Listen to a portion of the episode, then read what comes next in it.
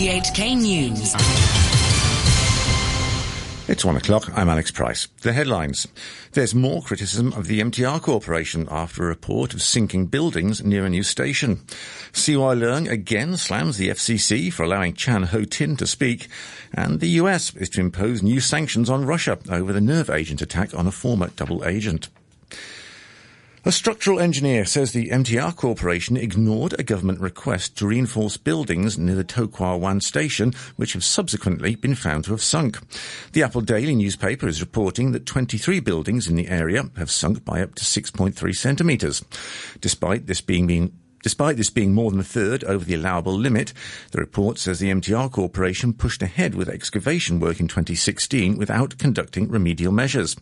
Engineer Ngai Hok Yan, who saw an internal consultancy report, says the rail firm appeared to raise its subsidence limits to avoid halting construction. Uh, so far, in their performance report, they confirm that there is no adverse effect to the existing old buildings. And so in their report, they haven't mentioned any necessary uh, repairing works or remedial work need to be carried out. However, Mr. Ngai noted that since the government has granted exception to the project, it's not regulated under the Buildings Ordinance, and construction can continue despite the subsidence. The MTR, Buildings Department and Highways Department have been contacted for comments. Mr. Ngai is also supporting calls to break open parts of the Hung Hom station platform to investigate flawed construction work. The government has said it can't be sure of the safety of the work following the scandal where steel supporting bars were cut short. It's led to the resignations of several executives from the MTR Corporation. Mr. Ngai says such an inspection would ease people's fears and save the reputation of the engineering industry. I insist to carry out an open up inspection I don't believe the whole team will do such things to cut the steel bars or something, right? Uh, so I think uh, we need to have an open inspection. If the coming out result is positive, right, to prove our our construction industry is performed uh, well. Former Chief Executive CY Leung has renewed his criticism against the Foreign Correspondents Club and the convener of the Hong Kong National Party, Chan Ho Tin, saying there are boundaries to freedom. The FCC has invited the party leader to speak at its event on the coming Tuesday, and it's staying put with the decision despite pressure from the Foreign Ministry and opposition by the former Chief Executive. Altis Wong reports. Writing on Facebook, Mr. Leung said the Article 27 of the Basic Law assures freedom of speech, news and publication, but at the same time, the Article 23 requires the SAR government to legislate laws against treason, separatism, subversion and overturning the central government, as well as stealing state secrets. He said although the Article 23 has not been drafted into law, its requirement is clear and necessary. He added that for the sake of national security, everybody will have to bear some responsibilities, and that's also common in Western countries, and that the FCC and Chan Ho Tin are no exemption. It's the latest in a series of criticisms of the FCC by Mr. Leung on the matter over the past few days. Police have arrested two people on suspicion of using fake documents to get loans from two banks totaling $5.5 million. The 33 year old man and 44 year old woman are believed to be a couple. Detective Senior Inspector Brian Wong is from the Commercial Crime Bureau. They use false documents to deceive the bank and let the bank believe that they have good salaries, good incomes, so as to solicit the bank to give them the loan. Discussions continue over government plans to extend paternity leave from three days to five. A second reading of the proposed bill is expected to take place in October after LegCo's summer break.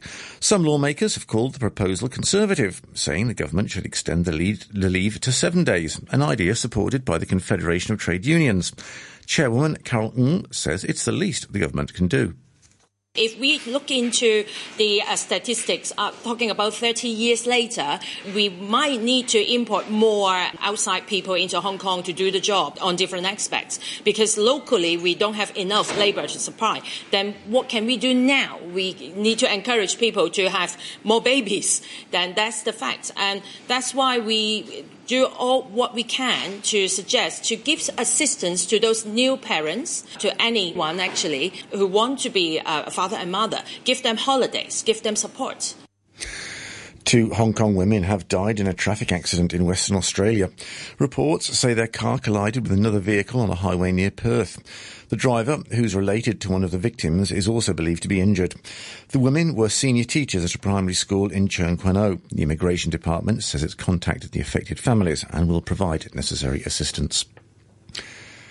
The United States is to impose new sanctions on Russia in response to the nerve agent attack on a former Russian double agent, Sergei Skripal, and his daughter in Britain. The State Department said the US had determined the Russian government had used lethal chemical or biological weapons in violation of international law. The new sanctions relate to the export of sensitive electronic components and other technologies. Here's the BBC's Chris Buckler. There is also something that goes beyond even that because there's potentially a second wave of sanctions that could be put into effect if Russia cannot show that it is A, will not use chemical weapons again, and B, not open up its own sites to potentially inspectors, which I think is something that Russia will not want to do, be them independent or UN inspectors or whatever. But it does mean potentially that a second wave of sanctions is coming, and potentially that second wave could be even tougher than the first wave. Russia has denied involvement in the attack on the Skripals that happened in March. The death toll from the devastating earthquake on the Indonesian island of Lombok has risen over 160, with more than 156,000 people left displaced. Authorities are urgently appealing for medicine, food and clean water. Three young soccer players and their coach, who were among the group rescued from a flooded cave in Thailand, have been granted Thai citizenship. All four had been stateless, and their lack of citizenship deprived them of some basic benefits, including the ability to travel outside of Chiang Rai, the northern province where they live. Twelve boys and their 25-year-old coach were trapped for more than two weeks until their dramatic rescue finished in the middle of last month. New York is to become the first American city to limit the number of licenses issued to ride-hailing services such as Uber. Local politicians have approved a package of bills prohibiting new permits being issued for a year. Here's the BBC's Nada Tawfik. New York is Uber's largest American market. And as the company has gained ground, the yellow cab industry has severely suffered. Before the vote, drivers in support of the legislation rallied outside City Hall, carrying posters with the names of six drivers who took their lives after struggling financially. New York's Mayor Bill de Blasio said the city was confronting a crisis that was driving New Yorkers into poverty and its streets into gridlock. In a statement, Uber said the decision will threaten one of the few reliable transportation options while doing nothing to ease congestion.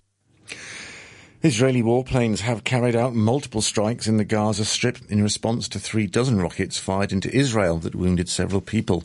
More from the BBC's Yolanda Knell. Israel's military says that its fighter jets targeted sites across Gaza that were used by Palestinian militants to build tunnels for attacks, to make rockets and for logistics. Earlier, Israeli television broadcast pictures of a house and cars said to have been damaged when two rockets hit the town of Sderot. Hamas had warned that Israel would pay for an attack one day ago, which killed two of its militants. The latest violence follows reports that progress had been made in talks mediated by the UN and Egypt to try to achieve a lasting ceasefire between Israel and Hamas. Hundreds of farm labourers in southern Italy, mostly African migrants, have gone on strike after 16 of their colleagues were killed in two separate road crashes earlier this week. Here's the BBC's Kat Weiner. The workers downed tools and walked out of the fields around the city of Foggia, where thousands of foreign labourers are hired every summer to help with the tomato harvest. Many carried trays of tomatoes and chanted, We are not slaves. The pickers are hired by recruiters who sometimes pay as little as one euro per hundred kilos of tomatoes. Many are forced to live in squalid shantytown conditions known as the Great Ghetto. The deaths on Saturday and Monday occurred when lorries transporting tomatoes crashed into the labourers' vans as they returned from work. A Ukrainian filmmaker and writer on hunger strike in a Russian prison is said to be close to death. The BBC's Sasha Schlichter has the details. Sentsov has become a cause célèbre both in Ukraine and among Russian pro-democracy activists, especially on social media. The 42-year-old was convicted for carrying out arson attacks in his homeland of Crimea, following its annexation by Russia. He launched his hunger strike in May, embarrassingly for the Kremlin, weeks before the World Cup, calling for Russia to free all Ukrainian political prisoners. Now his cousin says she has received a letter from him saying he is in a catastrophically bad state and that the end is near. According to his lawyer, the filmmaker has lost 30 kilos in weight and his heart rate has slowed. Scientists in the US say they've developed a new understanding of how viruses infect the human body. They hope it'll lead to new treatments for some infections. Here's the BBC's James Gallagher. We normally think of viruses as lone wolves, each waging a solo campaign of infection. But inside the stool samples of patients with either norovirus or rotavirus, scientists discovered something new. Up to 40 viruses were gathering together and wrapping themselves up in a sphere of fat. Experiments published in the journal Cell Host and Microbe showed the spheres gave the viruses huge advantages. They acted like an invisibility cloak that hid the viruses from the immune system, protected them from harsh environments, including stomach acid, and helped them overwhelm their target cells in the intestines. A new study suggests the reason medieval Norse settlements on Greenland thrived for so long before collapsing may be tied to the demand for walrus ivory among rich Europeans. Researchers studying DNA and walrus ivory trinkets in Europe museums found more than 80% of the samples had come directly from Greenland, suggesting it may have been the key to Norse prosperity. Currencies now, and the US dollar is trading at 110.79 yen. The euro stands at one US dollar 16 cents, and the pound is worth 10 Hong Kong dollars and 10 cents. And a short time ago, the Hang Seng Index stood at 28,614, 263 points up on the previous close. Turnover was $48 billion. Now, with the latest sports news, here's Adam Chung. We start with cricket. The second test between England and top-ranked India gets underway today at Lords. The home side hold a 1-0 series lead, having won the opening test by 31 runs. RTHK's Sunil Chowdhury says India will need their batsmen to step up if they're to level the series. The worry for them would be the way their batsmen batted in that first test match. Uh, they are coming off a three-match series in South Africa, in which the batsmen hadn't had a lot of success. And, well, that's excluding Virat Kohli, who hit a brilliant century in South Africa, as he had done in the first test against England.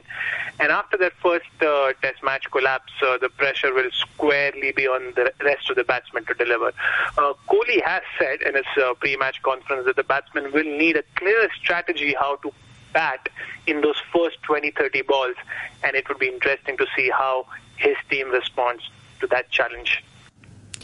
Football now. Jose Mourinho has made it clear on more than one occasion that he expects at least one more addition to his Manchester United squad before today's transfer deadline. Former United midfielder Paul Scholes thinks Mourinho's complaints in preseason have put a lot of pressure on the team ahead of the new campaign.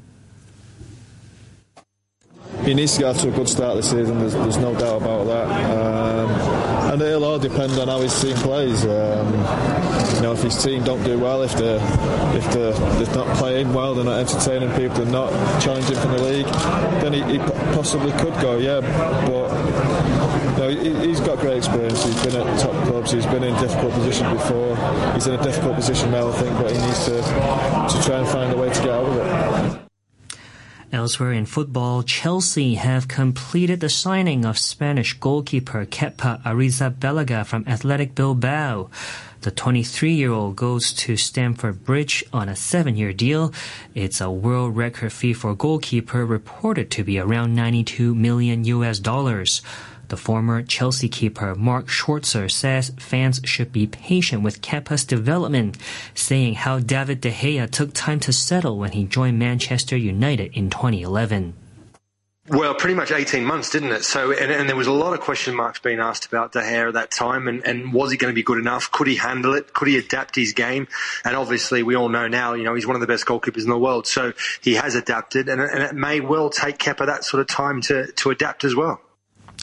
Kepa will replace Thibaut Courtois after Chelsea agreed to sell him to Real Madrid. Chelsea will receive the Croatian midfielder Mateo Kovacic on loan as part of the deal. And that's your look at sports. Thanks, Adam Chung. Now to end the news, a reminder of our top stories. There's more criticism of the MTR Corporation after a report of sinking buildings near a new station.